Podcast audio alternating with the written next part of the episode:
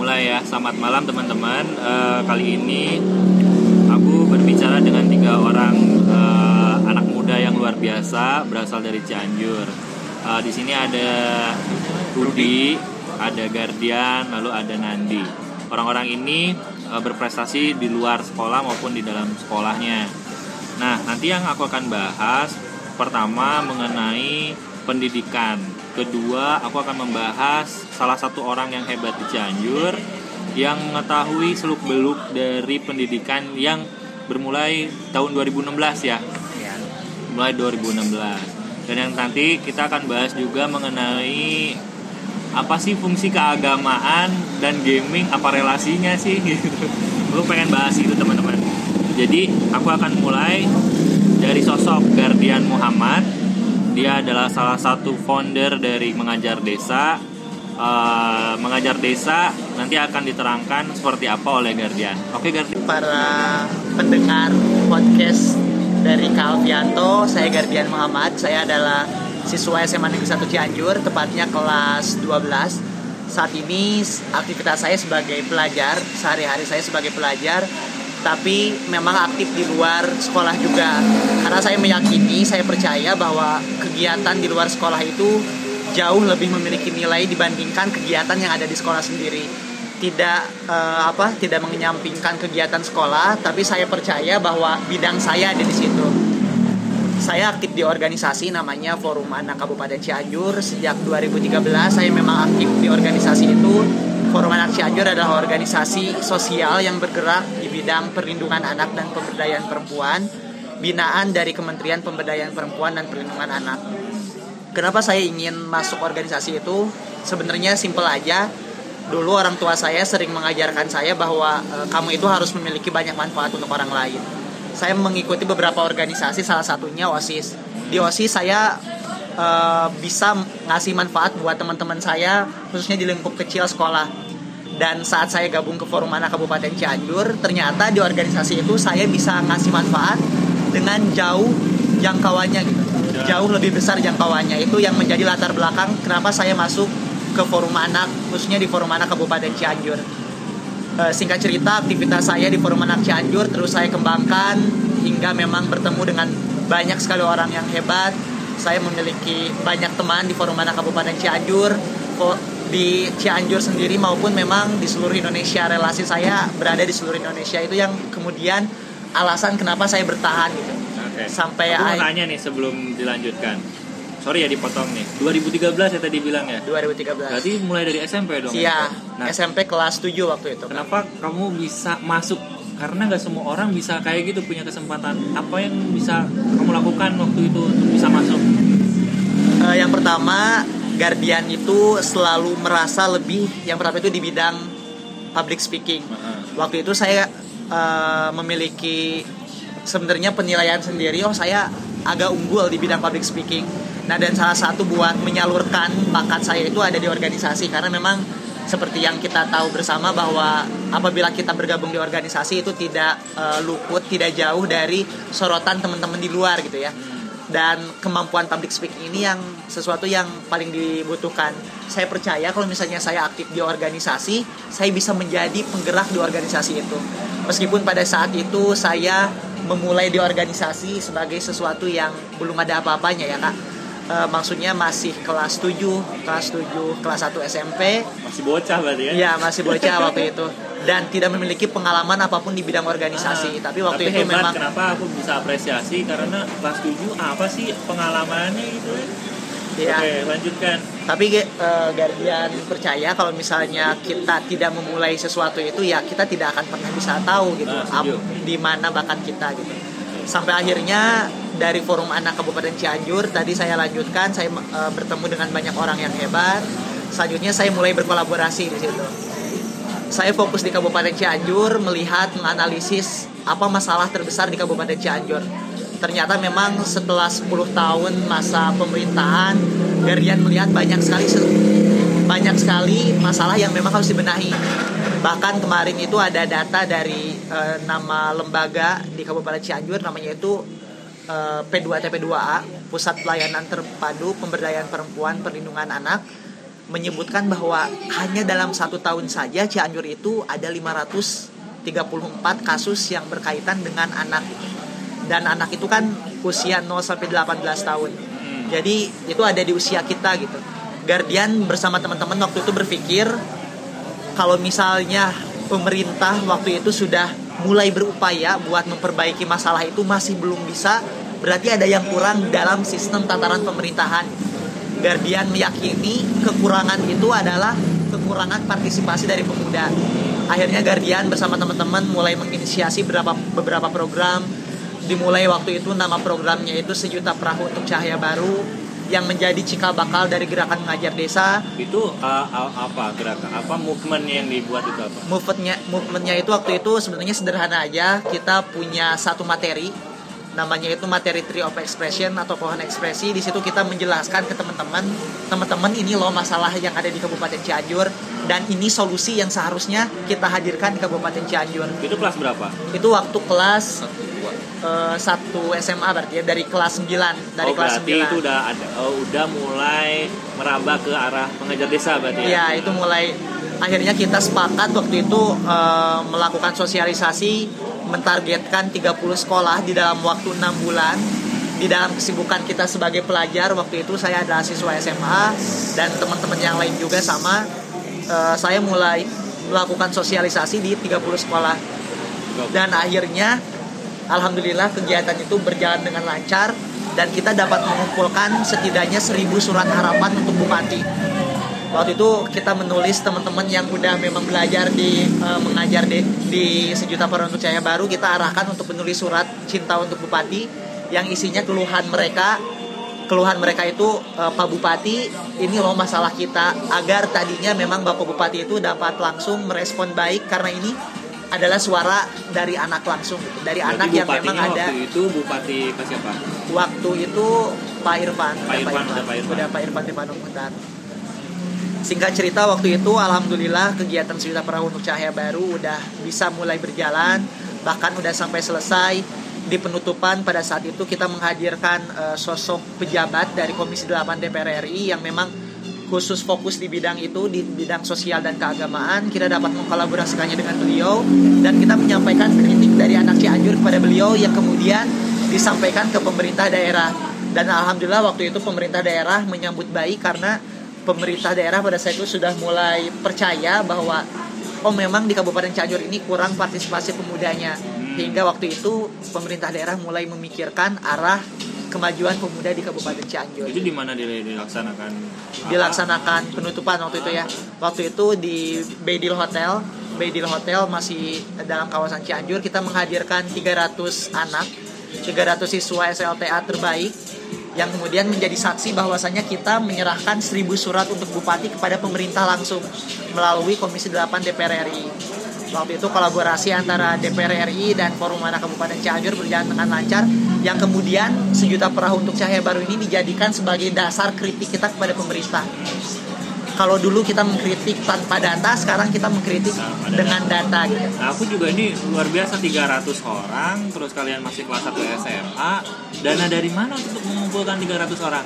Dana yang pertama itu eh, sistem pendataan kita kan volunteering ya. Ah. Volunteering kita eh, sangat eh, sangat memperhatikan dana ini eh, khususnya memang kita arahkan sendiri dari dana pribadi organisasi dulu gitu. Oke. Dana internal organisasi karena kita di dalam organisasi itu ada eh, ada uang kas, ada uang yang memang sudah ada dari dinas pengendalian penduduk keluarga berencana ada bantuan untuk sejuta perahu cahaya baru akhirnya kita bisa menggunakan dana itu bahkan memang ada bantuan-bantuan dari para donatur yang memang membantu di dalam kegiatan sejuta perahu cahaya baru Oke, baru baru masuklah jadi eh, namanya mengajar desa.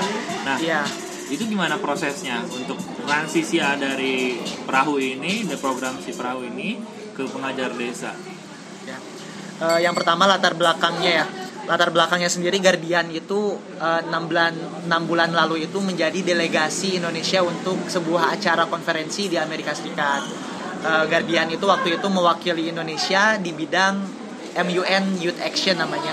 Nama konselnya itu khusus membahas mengenai permasalahan pemuda yang ada di dunia. Waktu itu dihadiri kurang lebih 80 negara sebelum Guardian berangkat ke sana, Guardian melakukan audiensi bersama uh, anggota DPR dan waktu itu Guardian berdiskusi sebenarnya masalah apa sih yang ada di Kabupaten Cianjur yang memang harus kita angkat di dunia internasional. Akhirnya kita sepakat bahwa Kabupaten Cianjur itu sangat tertinggal di bidang pendidikan. Indeks pembangunan manusia itu, indeks pembangunan manusia kita itu ranking ke-27 dari 27 kabupaten dan kota yang ada di Jawa Barat. Padahal jika misalnya kita melihat dari sumber daya alam, Cianjur merupakan salah satu yang terluas dan yang terunggul. Dari sumber daya manusia orang-orang Kabupaten Cianjur itu orang-orang yang pintar gitu. Yeah. banyak sekali orang Cianjur siswa Cianjur yang memang setelah berada di universitas atau di perguruan tinggi menjadi orang yang berpengaruh di masing-masing perguruan tingginya. Kita melihat potensi itu akhirnya Guardian sampaikan di internasional waktu itu. Eh, beberapa negara seperti eh, Amerika Serikat Italia, Georgia waktu itu bahkan ada dari negara tetangga kita Malaysia berdiskusi mengenai sebenarnya masalah apa yang ada di dunia saat ini. Eh, dan waktu itu Guardian menyampaikan mengenai pendidikan. Dan akhirnya setelah negara kita pun dengan pendidikan yang saat ini sudah mulai eh, apa ya, sudah mulai membaik gitu ya. Proses menuju perbaikan sudah bisa dinilai bahwa pendidikan kita itu masih jelek gitu dan kita melihat pendidikan di negara lain itu sudah Bukan maju lagi malah menurun ya, ya kan? menurun uh, Contohnya kita menilai gini kak, contohnya kita itu menilai pendidikan di Amerika itu sudah sangat bagus. Bahkan di Indonesia itu menilai pendidikan di Amerika itu menjadi harusnya dicontoh sama kita gitu. Dan bahkan negara sebesar Amerika pun memiliki masalah di bidang pendidikan. Apalagi negara yang memang belum disebut pendidikannya bagus ya, seperti kita gitu. Negara berkembang lagi kan. Iya, negara berkembang gitu.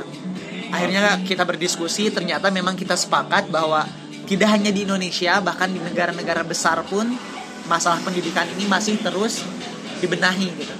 Akhirnya Guardian berdiskusi dan kita e, bersepakat bahwa sepulang nanti kita dari konferensi itu kita harus melakukan sebuah gerakan yang memang mengarah kepada perbaikan pendidikan. Akhirnya Guardian pulang. Setelah pulang memang Guardian sudah bersahabat dengan Rudi dengan Arda. Sebelumnya pernah mengadakan sosial project juga sejuta perahu untuk cahaya baru yang akhirnya kita menggagas sebuah ide namanya itu gerakan mengajar desa. Mungkin ini saya perkenalkan juga kak eh, sahabat saya sekaligus yang menjadi inisiator penggerak dari gerakan mengajar desa dari awal dulu kita merintis dan menggerakkan mengajar desa sampai saat ini sudah sukses berada di 100 desa. Sebelum ke situ ya, sebelum ke Rudi, berarti gerakan mengajar desa itu bisa dikatakan sebagai project ya yang yeah. akan di, yang dibawa ke PBB waktu itu ya. Yeah. Aku mau tanya satu lagi. Ada dari Indonesia ada berapa orang yang me, apa ya? Yang menjadi delegasi ya, waktu itu. Kebetulan kegiatan saya itu namanya United Ambassador Modern United Nation Conference atau UAM UNC langsung waktu itu dilaksanakannya di markas besar PBB. Adapun waktu itu dari Indonesia itu ada lima lima orang delegasi. Yang pertama itu Guardian sendiri, dari SMA 1 Cianjur. Yang kedua itu ada mahasiswa hubungan internasional dari Universitas Indonesia, dari Universitas Gajah Mada, dari Atma Jaya dan yang terakhir itu dari Universitas Samratulangi Manado. cuma satu-satunya anak SMA ya? Ya, dari Indonesia, tapi dari negara-negara lain ada sama high school levelnya gitu. Berarti program ini ada di kemarin program yang ada di Thailand benar nggak sih? Itu model United Nation juga sama uh. tapi itu uh, eh, NGO-nya beda yang mengadakan. Okay. kalau Guardian itu waktu itu uh, nama NGO-nya itu United Ambassadors. Uh. kalau yang kemarin di Thailand itu kalau tidak salah itu Indonesia Global Network kalau nggak salah gitu ya kan kebetulan dari Cianjur juga ada delegasi ke sana. Dari SMA Negeri 1 Cianjur. Iya. Siapa namanya itu? Nama itu Syahnai Zahira Mumtaz. Apa program apa yang kalian sama. Sama. Sama, sama MUN Gerakan mengajar desa. Gerakan mengajar ada desa. Oh, udah spesifik ke sana sudah gitu. dua kali disuarakan. Kebetulan uh, Syahnaid ini merupakan salah satu relawan kita juga, bahkan memang ada di uh, tim inti kita.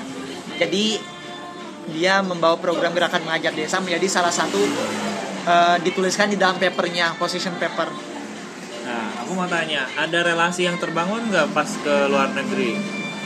Untuk untuk mengkolaborasikan antara orang luar untuk mem, mem, mem, apa mengembangkan semengajar desa ada nggak? Kalau untuk relasi pasti ada kak. Kita Aha. punya secara tidak langsung kita langsung mempunyai relasi dengan 80 negara gitu.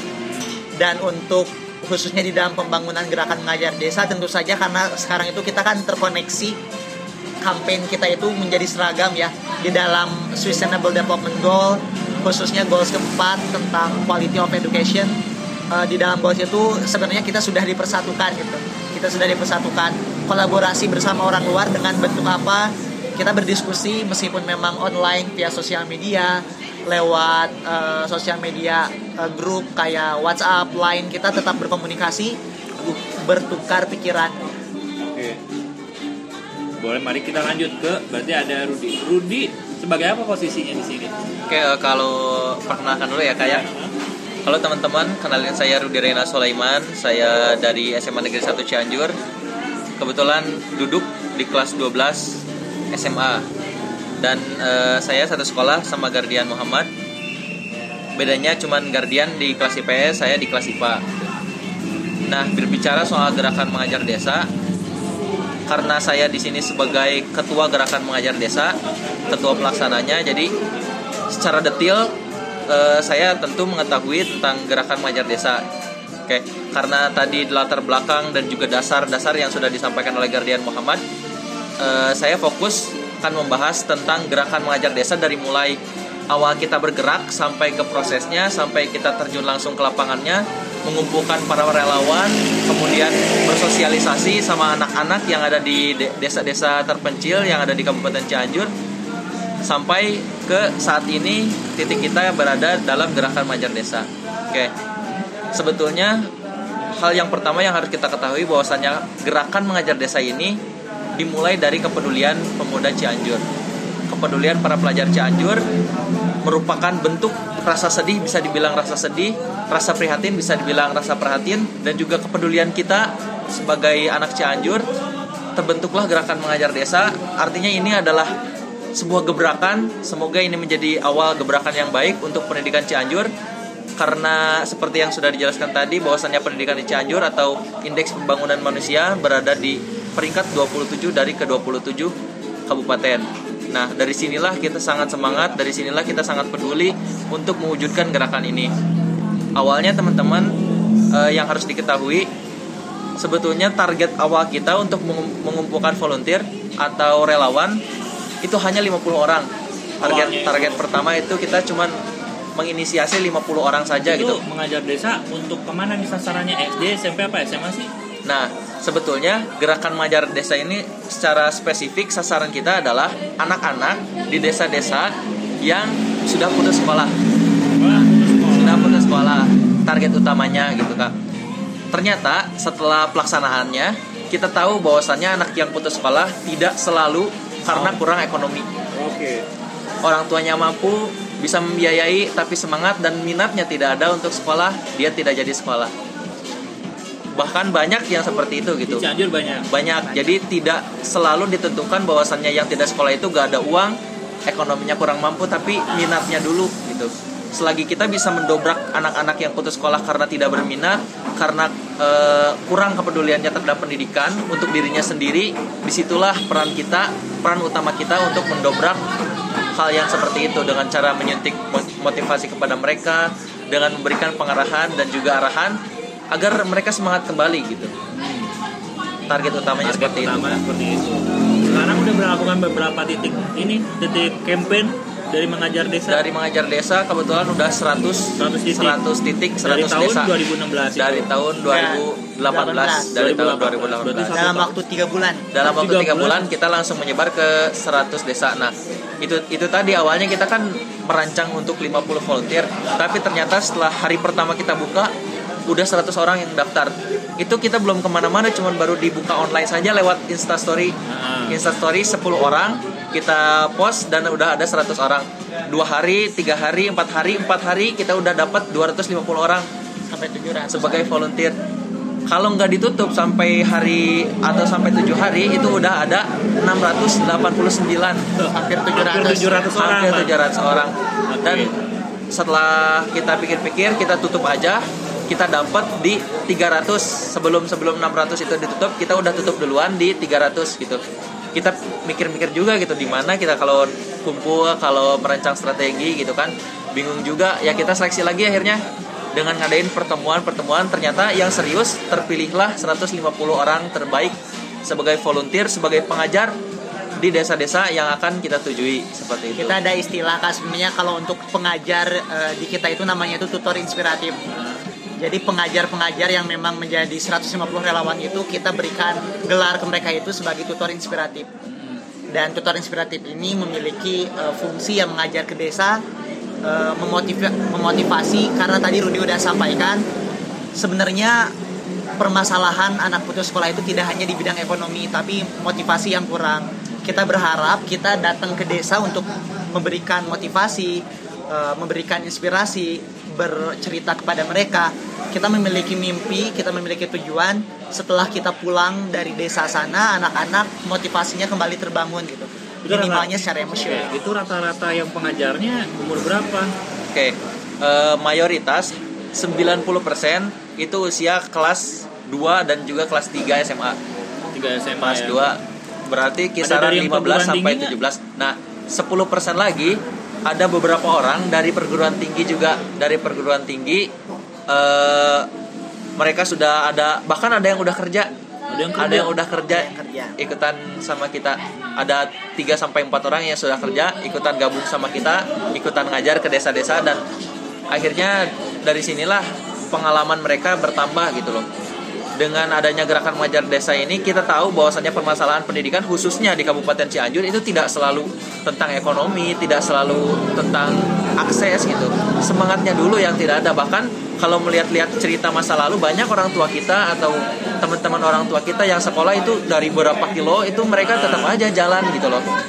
Bukan bukan masalah akses gitu tapi dengan semangat dengan semangat mereka yang ingin sekolah itu berapa kilo pun mereka tempuh untuk sekolah gitu loh itu orang-orang di zaman dulu gitu. Sedangkan kita kalau dibilang beberapa kilo saja itu sudah dibilang aduh gak ada akses atau gak ada gimana gitu. Semangatnya dulu yang harus kita tumbuhkan.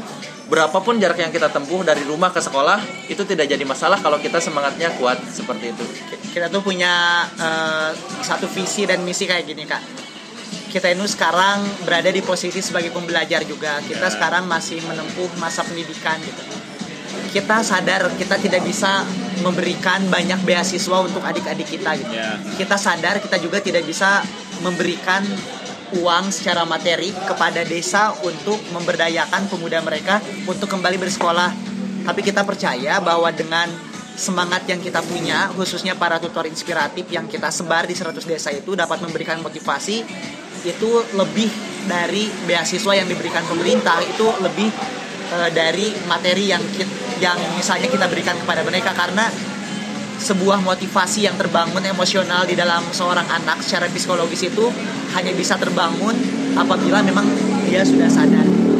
Nah, satu lagi, isi materi yang kita sampaikan para volunteer, pengajar-pengajar desa, tim kita yang sampaikan ke anak-anak yang sudah putus sekolah di desa-desa kecil itu tidak harus dan tidak selalu materi tentang materi formal atau lain sebagainya. Justru uniknya dari gerakan mengajar desa ini kita bebaskan volunteer-volunteer atau tim-tim yang terjun ke desa tersebut kita bebaskan untuk menyalurkan bakatnya, menyalurkan passionnya untuk membantu menyemangati anak-anaknya gitu. Ada yang jago nyanyi, dia mereka tampil ketika mereka mengajar gitu. Ada yang jago bahasa Jepang, mereka tampil gitu ketika mereka belajar. Dan ini menarik minat anak-anak yang yang tidak ber, yang tidak berminat itu Berarti gitu. model modelnya itu adalah materi-materi materi-materi untuk Fun gitu, ya. Oke. Berarti tidak ada training ya? Nah, kalau berbicara soal training karena posisi kita sebagai masih sebagai anak SMA gitu, masih pelajar bahkan jauh dari kata mumpuni kalau misalkan kita membawa materi formal gitu. Akhirnya kita putuskan ya hal ini dulu gitu, hal ini dulu yang penting karena melihat situasinya bahwasannya mayoritas itu adalah anak-anak yang putus sekolah dan tidak semangat untuk sekolah gitu. Semangatnya dulu yang harus ditingkatkan baru kita langsung ke pendidikan formal seperti itu. Yang paling berkesan dari teman-teman volunteer di daerah mana gitu? Nah, kalau waktu itu yang paling berkesan itu di daerah Naringgul. Nah, Naringgul itu mana? Pagelaran. Naringgul itu dekat Cidaun, Oh iya. dekat Cidaun di ujung. Oh iya Ya. iya, iya tahu tahu. Nah, sebetulnya mengesan mengesankan sedih juga haru juga gitu loh. Karena tim kita pas waktu itu hari Sabtu. Nah, uniknya uniknya lagi tidak mengganggu sekolah acara kita tuh. Berangkatnya tuh Sabtu Minggu, Sabtu Minggu seperti itu.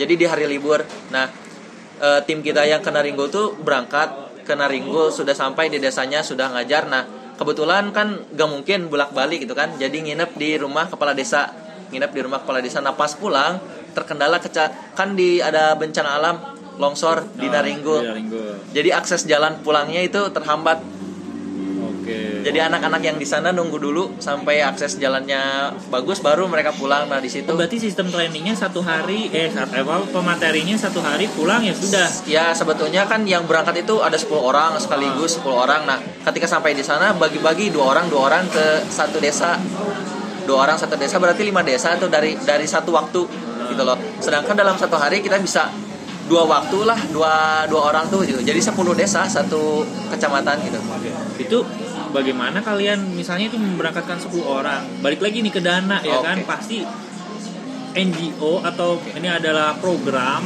yang diinisiasi sama anak-anak SMA. Kok bisa ngeberangkatin 10 orang? Itu dananya dari mana? Nah, dana utama kita itu eh, nyari sendiri kak, Nyari nyari sendiri. sendiri. Nah, ketika kan kita sebelum eh, terjun langsung, kita udah buat jadwal. Ketika tim ini, ketika tim ini ngajar ke desanya, yang lain dagang. Oh, Gitu. oh, dagang. Dagang. Ketika yang ini eh, ke desanya kita dagang. Nah, gitu. Jadi saat-saat mereka terjun ke desa nggak 100% semua volunteer terjun.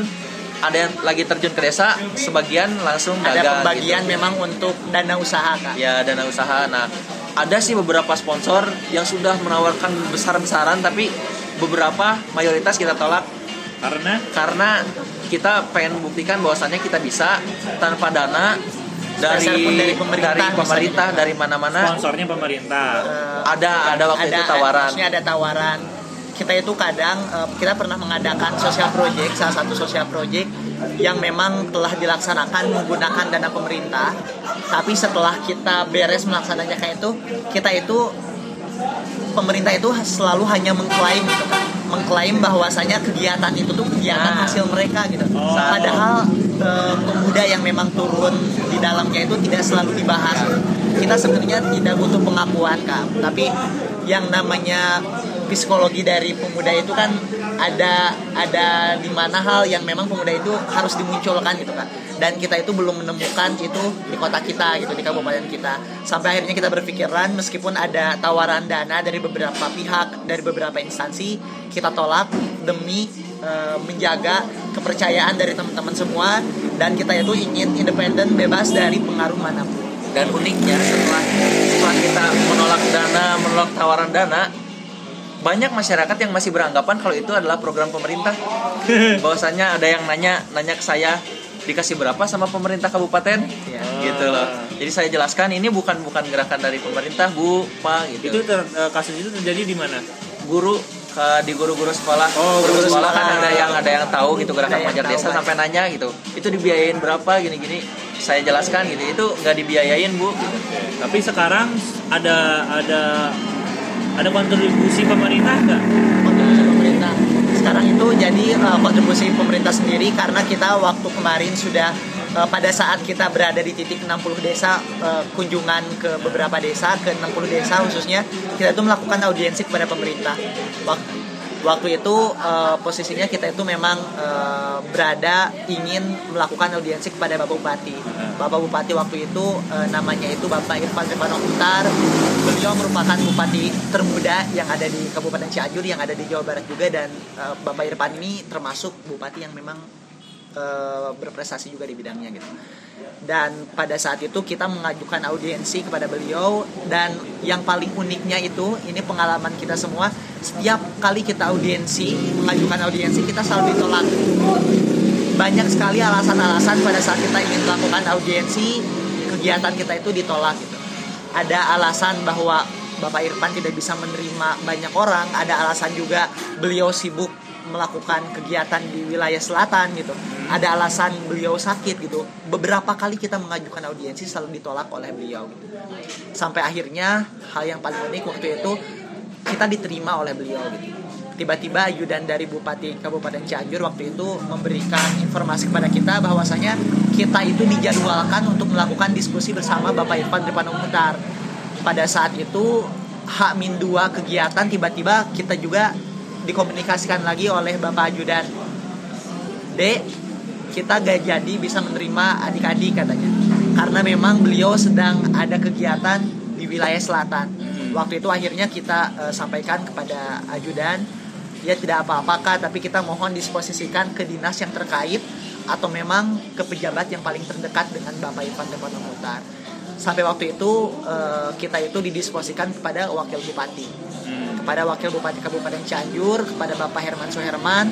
Tepatnya pada saat itu kita diberikan waktu tanggal 28 Desember ya. Tanggal 28 Desember tahun 2019. Namun sebelum tanggal 28 Desember 2019 itu tanggal 13 Desembernya itu kita pernah ingin melakukan audiensi yang memang eh, yang 28 Desember itu pengaturan jadwal gitu kan. Pengaturan ulang jadwal. Hal yang paling unik pada tanggal 13 13 Desember 2018 waktu itu kita datang ke ruangan wakil bupati karena kita akan melakukan audiensi bersama Bapak Wakil Bupati Bapak Herman Suherman.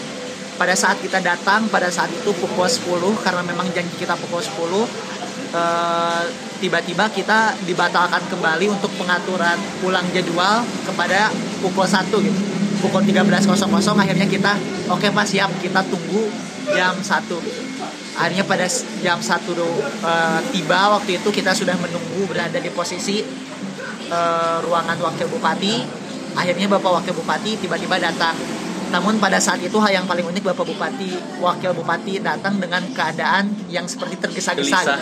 gelisah juga Wakil gitu. bupatinya. bapak wakil bupati itu eh, gelisah gitu ternyata tiba-tiba eh, datang ke kita Gardian Rudi mohon maaf eh, kayaknya audiensi sekarang itu harus Ditunda. diundur ditunda karena memang ini sedang ada kegiat sedang ada sebuah kejadian yang memang di luar penjadwalan yang memang ini sorot yang menjadi sorotan utamanya itu adalah pemerintah daerah Tidak Kabupaten disebutkan Cianjur kegiatannya tidak apa. disebutkan apa kegiatannya, tidak disebutkan apa kasusnya, tidak disebutkan apa sebenarnya yang sedang terjadi Jadi, di. Kabupaten Cianjur.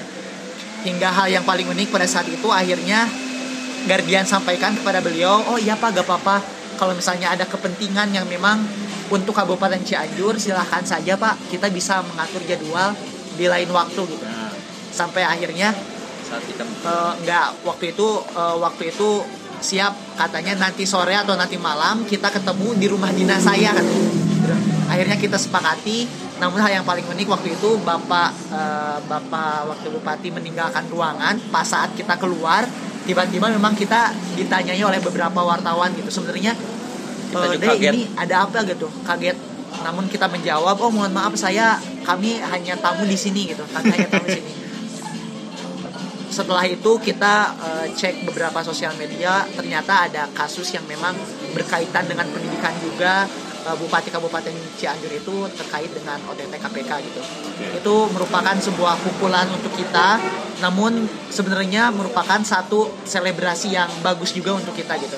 Kita berharap dengan kejadian ini juga menjadi salah satu modal utama atau awal yang besar untuk kemajuan pendidikan. Karena di- memang khususnya di eh, Cianjur berarti kan. ya betul. Karena Karena- emang eh, hal yang paling memprihatinkan uang yang dikorupsi itu adalah uang dana Ya. pendidikan. di saat kita berjuang lelah letih ke 100 desa udah merancang strateginya gitu tapi dengan kejadian itu kita justru malah makin semangat gitu untuk Ya. membangun pendidikan yang lebih baik gitu dengan adanya kejadian itu salah satu motivasi para panitia para volunteer juga untuk lebih keras lagi untuk membantu pendidikan yang ada di Cianjur seperti itu Ya, itu eh, sebelum sebelum dilanjutkan ya. Tadi kan kalian eh, eh, bicara tentang ditolak terus gitu. Lalu di, dialihkan dengan banyak alasan. Apakah kalian punya dosa nggak sih sebelumnya? Terutama Ya. mungkin dari dari mengajar desa atau gimana? Yang pertama eh, tentu kalau misalnya kita mengatakan kita punya dosa atau tidak, kita tidak tahu sebenarnya apa yang terjadi Ya. gitu kan.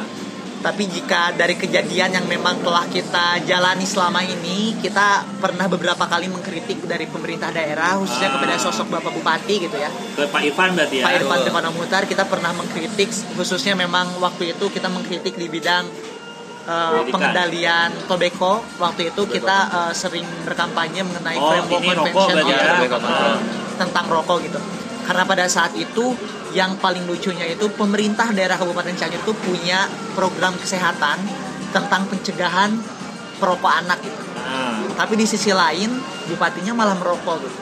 itu yang itu yang paling hal memalukan gitu. Sebetulnya Dan ya kritik kita juga tidak tidak mengada-ngada karena ya sesuai bukti gitu loh. Ya. Setelah yang dipublish oleh Media, gitu. media dan lain sebagainya, kita menghadirkan data saat mengkritiknya juga tidak tidak asal-asalan gitu loh. saya sampaikan waktu itu kepada Pak Bupati, Pak Bupati kita itu punya visi dan misi bahwa kita itu pengen bebas rokok, khususnya mengurangi konsumsi tingkat perokok anak gitu.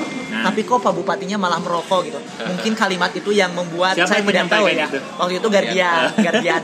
Masa masa dengan kalimat seperti itu saja misalnya sakit hati, Nah. tapi kita meyakini sebenarnya tidak terlalu bukan meyakini sih, tapi memang mungkin itu dosa eh, yang kita sampaikan kepada beliau sehingga beliau mungkin kurang enak ya kak. Malu manusiawi kan ya kak.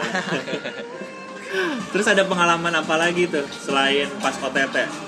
Ya, ya kan tadi kan pas OTT lalu terus diajak ketemuan uh, malam hari dengan berarti dengan Wagub berarti? Pak eh Wagub. waktu Pak. itu kebetulan gak jadi kak. Soalnya soalnya banyak sekali eh, waktu itu ASN Kabupaten Cianjur itu menjadi sorotan. Ya. tidak hanya eh, sosok yang di atas gitu kan. Apalagi wakil bupati itu kan sebagai salah satu figur pemimpin setelah bupati gitu ya.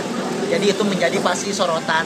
Apalagi kan banyak sekali oknum-oknum yang memang mengaku-ngaku putusan dari Komisi Pemberantasan Korupsi yang memang akhirnya menipu gitu. Bahkan wakil bupati pun kan sempat tertipu, Tertipu gitu ya. sempat tertipu Eh, sebe- sebenarnya bapak wakil bupati itu kan menjebak gitu kan menjebak eh, oknum dari KPK itu dan kemudian memang sekarang sudah diadili gitu. Hal yang paling unik sebenarnya kita sangat bersyukur akan kejadian OTT ini karena kenapa bersyukur? Sebenarnya rasa malu ada gitu kan rasa malu ada tapi jika misalnya ini tidak segera dituntaskan maka kapan lagi gitu pendidikan Cianjur bisa dapat direvolusi gitu. Dan kita yakin kita meyakini bahwa kejadian ini kejadian yang sangat memalukan ini itu akan menjadi awal revolusi untuk pendidikan di Kabupaten Cianjur lambat atau lambat atau cepat gitu tapi akan terjadi revolusi yang sangat cepat saya yakin Tapi eh, sudah diadakan pertemuan dengan wakil bupati eh berarti AS apa eh, penggantinya ya? PLT. PLT PLT-nya berarti. sudah kak waktu itu tanggal 28 Desember 2018 Nah, bahasanya apa kalau bisa dibuka? Eh, bahasannya karena memang tujuan kita audiensi dari awal ditolak itu ingin mengenakan gerakan mengajar desa dan terus ditolak hingga akhirnya gerakan mengajar desa berjalan. Dan saat itu kita ada satu kesempatan diterima oleh Bapak PLT PLT Bupati Bapak Herman Soeherman untuk melakukan audiensi. Akhirnya kita melakukan audiensi membahas tentang 80% kegiatan kita yang sedang berlangsung yaitu gerakan mengajar desa itu sendiri saat itu sedang 80% berjalan gitu. Kita menceritakan sumbernya dari mana, ini dari mulai dasar, latar belakang dan juga pelaksanaan sampai pencapaian yang sudah disam, yang sudah tercapai saat itu hingga akhirnya panjang lebar kita menjelaskan secara detail. Kemudian Bapak Bupati mengapresiasi kegiatan tersebut bahkan langsung memberikan jalan kepada dinas DPP KBP 3A langsung memberikan eh, suatu saat atau ketika kita sedang mengajar saya ingin ke sana gitu. Saya ingin melihat langsung gimana proses mengajarnya seperti itu. Bapak Bupati bi- berbicara seperti itu dan akhirnya akses-akses yang kita butuhkan saat itu dipermudah oleh Bapak Bupati. Contohnya penandatanganan sertifikat langsung oleh Bapak Bupati seperti itu Sertifikat apa itu? sertifikat untuk para pengajar Sebagai untuk bentuk para pengajar apresiasi. sebagai bentuk volunteer apresiasi pengajar. ya, ya volunteer para pengajar volunteer kita berikan apresiasi berupa sertifikat dari Bapak Bupati gitu. Bahkan Bapak Bupati pada saat itu menyampaikan bahwa apabila gerakan mengajar desa itu terbukti dapat mendongkrak indeks pembangunan manusia khususnya di bidang pendidikan, gerakan mengajar desa ini akan diadopsi menjadi program utama Kabupaten Cianjur. gitu. Jadi tidak hanya program pemuda lagi tapi official program dari pemerintah daerah Kabupaten Kalau begitu, kalau misalnya di, di diadopsi sebagai program pemerintah, ah, ya kan, udah udah tanda kutip berarti dalam program pemerintah. Apakah bakal bakalan tetap menjadi seorang apa sebagai organisasi yang terbebas dari pengaruh apa pun. Nah, pengaruh apa pun, pastilah tahu lah arahnya ke mana. Ya. Gimana tuh cara cara menanggapi itu? Pasti kan eh, pandangan orang di luar ini ya udah program, ya kan, Iya. program pemerintah. Betul. Yang- Sedangkan visi di awal tadi disebutkan yang tidak ingin terpengaruh. Ya. Nah, coba coba dijelaskan. Eh, yang pertama itu eh, kita menerima baik sebenarnya kak. Kita Ah. menyambut baik apa yang disampaikan oleh bapak bupati karena kembali lagi tujuan utama kita itu ingin agar anak kabupaten Cianjur itu merasakan manisnya pendidikan gitu. Itu tujuan utama kita. Dan apabila memang dengan diadopsinya kegiatan gerakan Majar Desa menjadi salah satu program dari pemerintah daerah Kabupaten Cianjur jika memang itu terbukti efektif dalam peningkatan pendidikan Kabupaten Cianjur kenapa tidak? Yang pertama itu. Tapi tentu saja kita kembali lagi ke visi utama kita bahwa kita tidak ingin terpengaruh dari pihak mana pun agar kegiatan kita itu sesuai koridor. Tapi saya percaya seiring seiring perkembangan sebuah organisasi, seiring perkembangan sebuah gerakan yang namanya kolaborasi itu tetap diperlukan, gitu. Ya. sangat diperlukan. Dan apabila kolaborasi dengan pemerintah daerah Kabupaten Cianjur dapat bermanfaat sekali untuk kemajuan pendidikan di Kabupaten Cianjur, maka kita akan melaksanakan sebuah kolaborasi namun tidak sepenuhnya diadopsi Ya. oleh pemerintah daerah Kabupaten Cianjur masih di dalam controlling kita Oke. dan saya rasa itu tidak tidak tidak, akan apa ya salah satu pihak berarti Iya. ya. Ya, dan pada saat itu juga pada saat Bapak PLT Bupati menawarkan kerjasama untuk diadopsi program kita, kita juga tidak langsung mengiyakan juga gitu. Oke. Kita juga tidak langsung mengkonfirmasi iya Pak, tidak gitu. Eh, kembali kepada prinsip kita gitu loh. Kalau misalkan kerjasama oke, kalau diadopsi kayaknya tidak seperti itu. Nah, Kalau misalkan kita kerjasama sama pemerintah ya oke oke saja kita lakukan gitu. Kalau hanya sebatas kerjasama, kalau misalkan diadopsi 100% sampai ke DNA DNA-nya adalah dari pemerintah gitu, kita tidak sepertinya tidak tidak akan memberikan itu seperti itu. Oke. Terus rencana ke depan apa nih? Nah, rencana ke depan dari program gerakan mengajar desa, kebetulan kita sudah dapat beberapa link untuk menasionalkan menasionalkan kegiatan gerakan mengajar desa ini. Artinya dalam tanda kutip kita sudah akan melebarkan sayap seperti itu. Nah, ditambah lagi pertanyaan ke awal banget tadi kalau misalkan eh, kita sudah khususnya Rudi sama Guardian dan pengurus yang lain yang sudah dalam posisi kelas 12 yang akan melanjutkan ke perguruan tinggi eh, gimana gerakan mengajar desa yang ada di Kabupaten Cianjur. Nah, dengan kita menasionalkan gerakan ini gitu, di mana pun kita, artinya di mana pun kita diterima di perguruan tinggi, artinya kita masih tetap berperan di dalam hal itu, di dalam gerakan mengajar desa gitu. Artinya controlling, check and balance dari kita sendiri, dari perintisnya kepada eh, cabang-cabang gerakan mengajar desa di beberapa kabupaten atau bahkan nanti kota bila memang kita akan menasionalkan kegiatan ini tetap akan berlangsung controlling dari kita seperti itu karena kita juga mempunyai mimpi bahwa ke depannya lima tahun atau 10 tahun mendatang gerakan mengajar desa ini dapat menjadi sebuah organisasi pendidikan yang besar yang ada di Indonesia yang memang memiliki banyak sekali manfaat. Kita ingin menebar banyak inspirasi untuk orang Indonesia khususnya dalam perbaikan pendidikan di Indonesia gitu. Dan motivasi terbesar kita adalah kalau misalkan kita hanya mengadakan di Kabupaten Cianjur kita udah capek banget gitu. Loh Ya. capeknya sama kenapa nggak jadi gerakan besar sekalian seperti itu gerakan kecil sama gerakan besar sama-sama capeknya gitu loh Sasaran Iya. daerah yang akan dituju di tahun ini apa? Eh, di tahun ini da- daerah yang dekat dulu Kita di Jawa Barat. Sukabumi ya sekitar Jawa. Barat dulu dan Jawa Barat karena memang kita telah memiliki beberapa akses dengan petinggi organisasi contohnya saya dekat dengan Kang Nandi itu keluar eh, ketua dari Forum Pelajar Sadar Hukum Jawa Barat Eh, Kang Nandi itu menawarkan kolaborasi dengan kita dan kita sangat menyambut baik. Kita juga ingin berkolaborasi khususnya dalam penanganan kesadaran peningkatan eh, kesadaran anak muda terhadap hukum. Dan saya kira itu menjadi kolaborasi awal yang bagus untuk berkolaborasi. Dan karena forum pelajar sadar hukum itu sudah terintegrasi dengan 27 kabupaten eh, kota maka saya rasa itu langkah awal yang akan kita tempuh saat ini kak. Agar melebarkan sayap sekarang di Jawa Barat kita ingin bertahap setelah Jawa Barat nanti kita ingin menasionalkan kegiatan kegiatannya. Oke, kalian kan paham betul gitu ya eh, mengenai pendidikan di Cianjur. Kamu eh, kalian punya satu cerita nggak sih yang bisa di share ke teman-teman mendengar di luar sana? Apa sih kekurangan atau mungkin dari sisi pemerintah, supporting dari swasta? Ada nggak sih cerita yang kayak gitu? Misalnya ada cerita yang baik atau buruk? Oke, Eh, dimulai dari Guardian ya. Guardian itu, Eh, yang pertama itu eh, kejadian yang paling unik saya itu dibesarkan di desa kak. Saya itu anak desa saya SMP dari SMP Negeri 1 Campaka sebuah sekolah sebuah SLTP yang ada 30 km dari Cianjur kota. Eh, saya berteman dengan anak desa juga. Saya berada dibesarkan di lingkungan desa yang kemudian itu menjadi modal utama saya saya memahami pendidikan yang ada di Kabupaten Cianjur. Setelah saya bersekolah di kota di SMA Negeri 1 Cianjur saya menjadi tahu bagaimana perbedaan pendidikan yang ada di desa dan pendidikan yang ada di kota gitu. Itu menjadi sesuatu dua hal yang sama namun sangat berbeda gitu dalam penanganannya.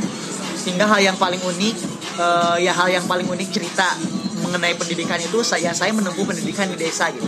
Setelah saya ke Cianjur eh, ke kota gitu ya Cianjur kota saya merasakan perbedaan pendidikan. Dan saya menjadi tahu bagaimana tertinggalnya pendidikan yang ada di desa sana termasuk sekolah saya sendiri. Dari situ saya eh, memahami bahwa ternyata Cianjur ini hanya terfokus di satu daerah saja di satu wilayah saja jadi hanya Cianjur kota Iya. gitu. kita bisa kita bisa menyebutkan sekarang bahwa contohnya SMA Negeri 1 Cianjur sekolah saya itu menjadi salah satu sekolah dengan indeks pendidikan terbaik di Jawa Barat.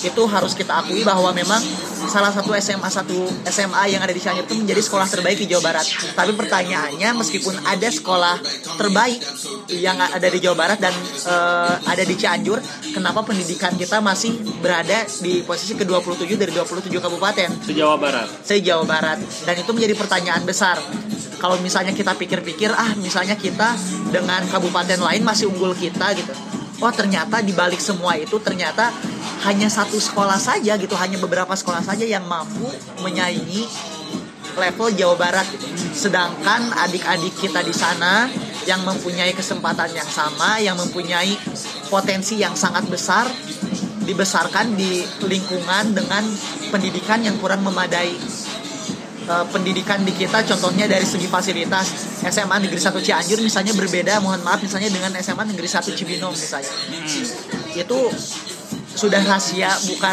rahasia lagi ya kak. Maksudnya sudah menjadi dua sekolah yang berbeda gitu. Kita punya banyak teknologi misalnya kita punya banyak fasilitas sedangkan adik-adik kita misalnya di daerah selatan kekurangan fasilitas gitu.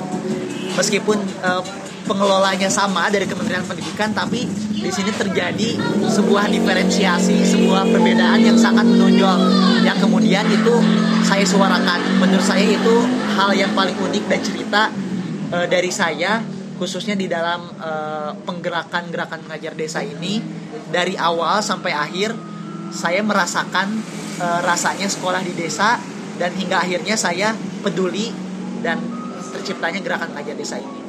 Itu secara pribadi ya. Kalau misalnya ada penga- apa cerita yang dari dari sesosok yang di pihak ketiga kan gitu, ada nggak? Pas, harusnya sih ada ya, harusnya sih ada. Karena kalian bersentuhan sama orang orang-orang pendidikan gitu, entah yang di universitas atau eh, misalnya SMA yang sudah keluar tapi nganggur terus punya cerita tapi dia berprestasi di luar. Bagaimana sih komitmen pemerintah Cianjur gitu terhadap pemuda yang berpotensi? Oke, eh, saya saya kenal bersama salah satu sosok mahasiswa berprestasi di Kabupaten Cianjur. Saya sebut saja namanya, namanya itu Kalutfi Abdillah.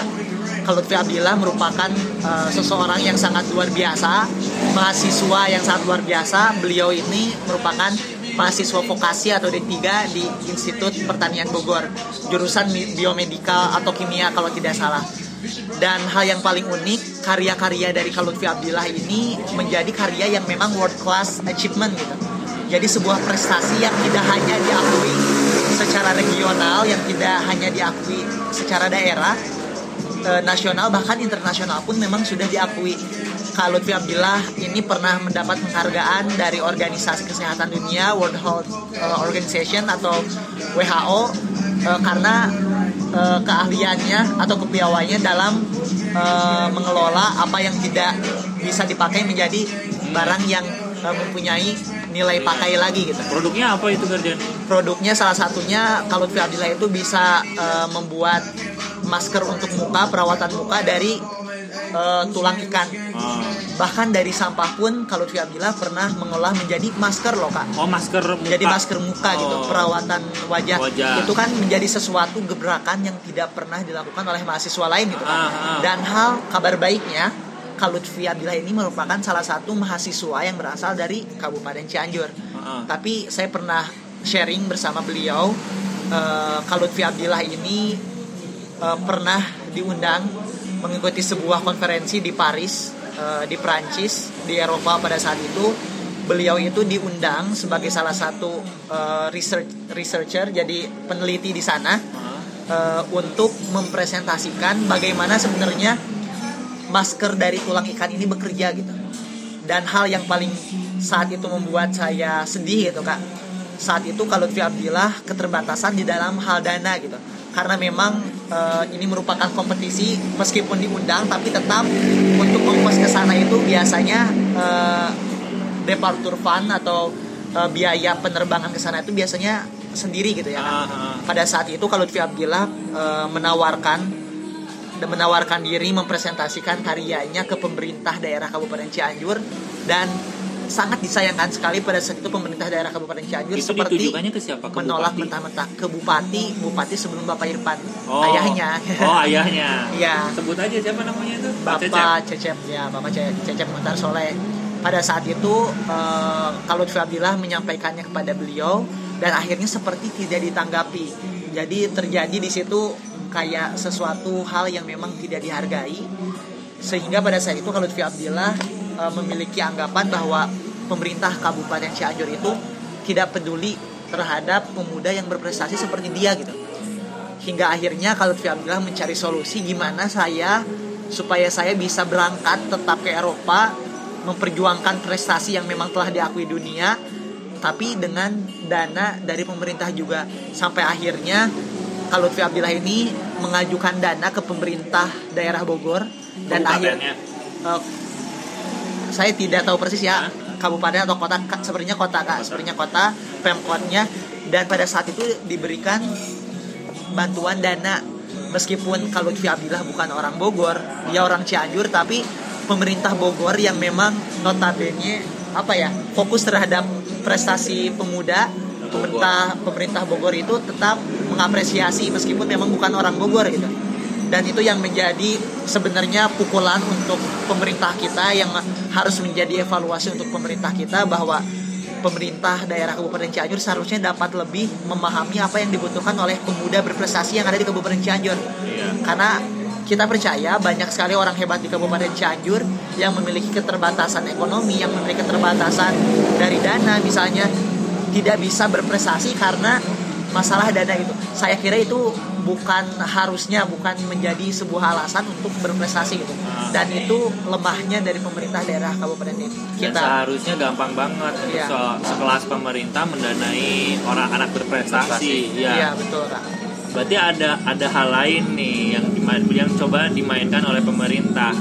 Uh, kalau kalau menurut kalian setuju nggak sih kalau statement ada pemerintah ini bermain dengan pendidikan di Kabupaten Cianjur sebelum Pak Irfan? Saya setuju dengan Setuju, statement ya? itu karena memang di bukan bicara tanpa data Iya. karena memang ya pendidikan kita buktinya selama 10 tahun ke belakang itu mengalami Iya. apa ya sebuah kemunduran yang sangat luar biasa gitu kan Nah. bukannya maju malah mundur ada seharusnya kita sudah di depan sekarang masih ada di itu ya di posisi Ya, terakhir gitu. sedangkan sedangkan anggaran untuk pendidikan adalah salah satu anggaran terbesar yang dikeluarkan pemerintah dalam APBN maupun APBD sesuai dengan undang-undang kita bahwasannya pendidikan itu 20% dianggarkan dari anggaran pendapatan belanja pengeluar belanja negara dan juga anggaran pendapatan belanja daerah. Itu loh artinya seharusnya pendidikan di tiap-tiap kabupaten secara umum adalah pendidikan di Indonesia itu harusnya menjadi salah satu yang terbaik dong karena pendidikan adalah salah satu bidang yang biayanya paling tinggi juga gitu loh. Justru kalau misalkan mau ketika Indonesia ditanya bidang apa yang terburuk di Indonesia itu bukan pendidikan gitu. Iya. Karena pendidikan udah di atas gitu anggaran anggaran yang dikeluarkan oleh pemerintah dan artinya ada hal lain seperti yang kita tadi bicarakan bahwasanya kami bukan bukan suzon atau gimana ya kami melihat eh, pergerakan pendidikan khususnya di Kabupaten Cianjur. Kenapa begini? Dengan anggaran yang besar tidak bisa membuat kemajuan dalam pendidikan dan bahkan kita sekarang berada di posisi ke-27 dari 27 gitu loh. Artinya ada sesuatu dalam hal ini. Ya, padahal SMA 1 Sukana eh 1 Cianjur nomor terbaik di sejauh Betul. barat. Berarti ada yang tidak ada yang tidak beres. Ya. Ya. kan? Aku mau satu tanya, eh, satu lagi pertanyaan terakhir nih. Apa yang kamu apa yang kalian eh, bukan outcome ya, berarti yang diinginkan dari mengajar eh, desa ini ke depannya? Oke. harapannya yang paling besar yang pengen di- dicita-citakan oleh para foundernya, para para apa kru di dalamnya, apa sih yang pengen dicapai paling besar ya? Tentu harapan kami yang pertama dan yang paling besar untuk gerakan Majar Desa adalah gerakan Majar Desa mampu menjadi organisasi yang besar bukan hanya bermanfaat bagi Kabupaten Cianjur tapi cita-cita kita gerakan Majar Desa bisa bermanfaat untuk Indonesia. Itu gerakan eh, bagi gerakan Majar Desanya nah bagi anak-anak dan juga pendidikan di Indonesia khususnya khususnya di Kabupaten Cianjur. Semoga dengan adanya gerakan mengajar desa yang sudah kita laksanakan ke 100 desa, terlihat perkembangan khususnya dari target utama kita yaitu anak-anak yang putus sekolah yang memang bukan kendala karena ekonominya yang kurang tapi karena motivasi dan juga minatnya yang kurang terhadap pendidikan dan hal itu semoga menjadi solusi untuk anak-anaknya seperti itu khususnya di Kabupaten Cianjur di, di eh, 100 desa yang sudah kita kunjungi. Nah, eh, banyak sekali pelajaran yang dapat diambil dari gerakan ini khususnya dan utamanya pelajaran yang dapat kita ambil bahwasannya pendidikan itu tidak selalu sempit tentang belajar di kelas dan menulis materi yang disampaikan oleh guru gitu loh. Bagaimana di sekolah kita diajarkan untuk eh, dalam ilmu sosiologi kita diajarkan bagaimana cara kita bernegosiasi, ba- bagaimana cara kita meyakinkan orang lain, tapi di gerakan mengajar desa kita sudah bernegosiasi dengan orang lain. Kita sudah mampu meya- meyakinkan orang lain sehingga terwujudnya gerakan ini gitu loh. Artinya perbedaan yang yang sangat jelas sekali bahwasannya ketika di sekolah kita hanya menerima materi dan di luar sekolah kita melaksanakan materi tersebut gitu loh. Artinya manfaat pendidikan tidak hanya harus selalu dalam eh, akademik saja gitu loh, tapi banyak sekali hal yang bisa kita kaitkan dengan pendidikan dan kita akan mendapatkan manfaat dari bidang pendidikan tersebut seperti itu. Oke. Kalian setuju nggak Eh, kalau misalnya ini ke pemerintah pusat deh? Kalian dijejeli banyak mata pelajaran. Menurut kalian itu efektif nggak sih? Nah, Kalau dari saya sendiri, eh, yang pertama itu eh, salah satu hal yang harus dievaluasi dari pendidikan di Indonesia itu yang pertama itu sistem pendidikan. Sistem pendidikan di kita itu sudah bagus kak. Bahkan memang diakui secara dunia gitu ya. Sistem pendidikan kita itu saat ini yang sedang kita anut itu sistem pendidikan kurikulum 2013 revisi yang di mananya memang mengedepankan pendidikan karakter. Kami sepakat dengan itu.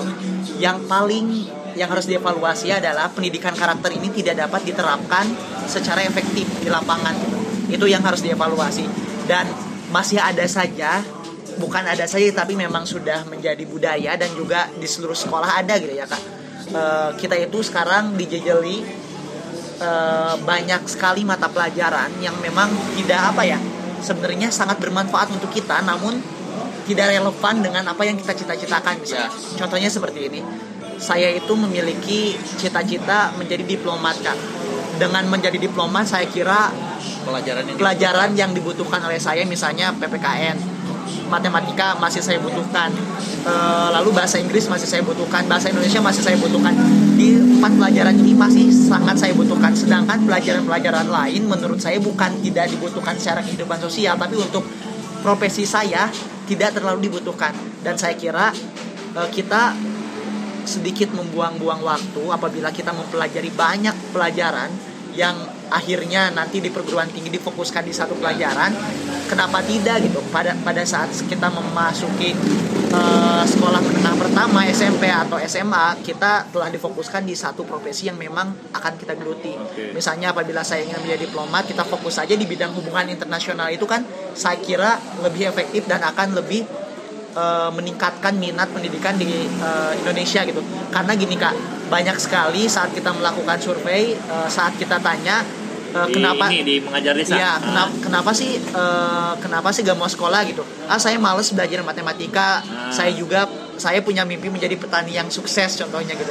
Sedangkan matematika apabila kita ingin menjadi petani hanya beberapa dasarnya saja yang diperlukan.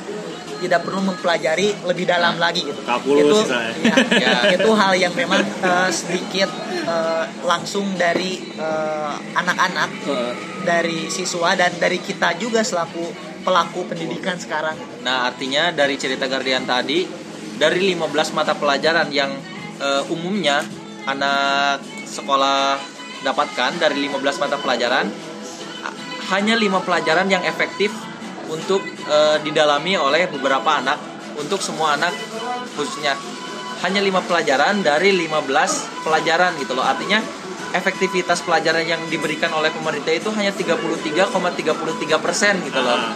Sisanya kita ngapain aja gitu loh di sekolah gitu. Lebih baik mengganti pelajaran yang memang bukan passionnya, bukan passion anak tersebut dengan praktek-praktek atau pelajaran-pelajaran yang lebih mendalam terhadap ilmu yang memang sudah kita jadikan cita-cita kita, yang sudah jadikan jurusan kita akan ke situ. Nah, saya rasa itu akan lebih menggali gitu loh. Dan artinya kalau misalkan pemerintah terus menetapkan eh, pendidikannya seperti ini yang saya rasakan selama bersekolah eh, kemampuan saya jadi setengah-setengah gitu loh. Ke matematika setengah karena harus ngapalin fisika ke fisika setengah karena harus ngapalin biologi. Nah seperti itu. Semuanya jadi setengah-setengah gitu loh dengan adanya tugas dari guru tugas ini tugas itu tugas ini tugas itu kita juga mikirnya setengah-setengah gitu loh tidak tidak mendalami betul ketika kita mendalami ada satu tugas yang enggak yang enggak kita kerjain seperti itu Di Semansa gurunya eh mata pelajarannya tadi ada 15. 15. Gurunya yang mengajar ininya beda-beda beda. beda-beda Berbeda-beda. Harusnya satu guru aja Satu guru aja ya. yang menguasai 15 mata pelajaran. Iya. Adil Oh. nggak? ada ada Ya?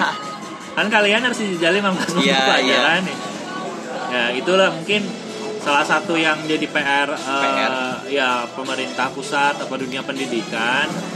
Kita harus belajar juga dari negara nomor satu Finlandia Finlandia karena di sana banyak mainnya bahkan pembelajaran hanya 5 jam ya 5 jam tapi efektif iya mungkin salah satunya modelnya seperti itu. Dia difokuskan dari itu aku baca baca ini ya baca artikel baca report juga bahwa di Finlandia itu banyak mainnya waktu belajarnya di- di- dikurangi tetapi dispesifikan. Ya. Nah, setuju nggak? Betul. Nah. jadi dalam mainnya itu belajar. Nah kenapa nggak diterapkan di mengajar desa ya, Ya, kita oh, yang itu. salah satunya kan salah Ya. satunya kita tidak tidak membawa pendidikan formal belajar matematika atau materi-materi yang akademik gitu loh bahkan bisa kita sebut materi kita ya yang fun gitu loh yang Nah. yang mengajak menumbuhkan minat anak-anak eh, yang kita tuju seperti itu oke ada pesan-pesan nggak buat para pendengar di podcast saya? Oke Eh, yang pertama itu pesan eh, yang paling utama eh, saya punya moto hidup. Don't let you getting older without inspiring many people. Janganlah diri kamu menua tanpa menginspirasi banyak orang. Saya percaya eh, anak muda saat ini tidak memiliki banyak pengalaman. Karena kita memang tidak menawarkan masa lalu kita menawarkan masa depan. Itu mungkin pesan utama tetaplah menjadi orang yang bermanfaat tetaplah menjadi orang yang menginspirasi Oke oke. Kalau pesan dari saya satu teman-teman, ketika kita dalam keadaan pendidikan yang kurang, itu bukan salah pendidikannya, tapi salah kita yang belum menemukan bagaimana kita menguasai pendidikan. Kalau kita sudah menemukan jalannya, bukan kita harus menguasai pendidikan, tapi justru kita harus memanfaatkan pendidikan. Dengan kita memanfaatkan pendidikan, pendidikan akan maju dengan sendirinya. Seperti itu. Begitu teman-teman pesan-pesan yang disampaikan oleh kedua anak muda yang hebat ini. Mungkin podcast kali ini hanya dicukupkan sampai sini aja. Mungkin ada nanti ada beberapa kesempatan. Apa Instagram kamu? Rud rud.rs Uh, Instagramnya Edgar Dianardi Edgar Dianardi itu Instagramnya teman-teman boleh di follow misalnya ada pengen pertanyaan-pertanyaan yang yang pengen disampaikan atau kirimkan pesan suara lewat eh, anchor ini sekian dari podcast malam ini saya Alfi saya Gardian Saya Rudi Rena Sulaiman. Eh, Saya eh, kami pamit undur diri. Pesan dari saya tetap menjadi orang yang kelas dan selalu berkomitmen. Terima kasih. Selamat malam. Ya. Kita share ke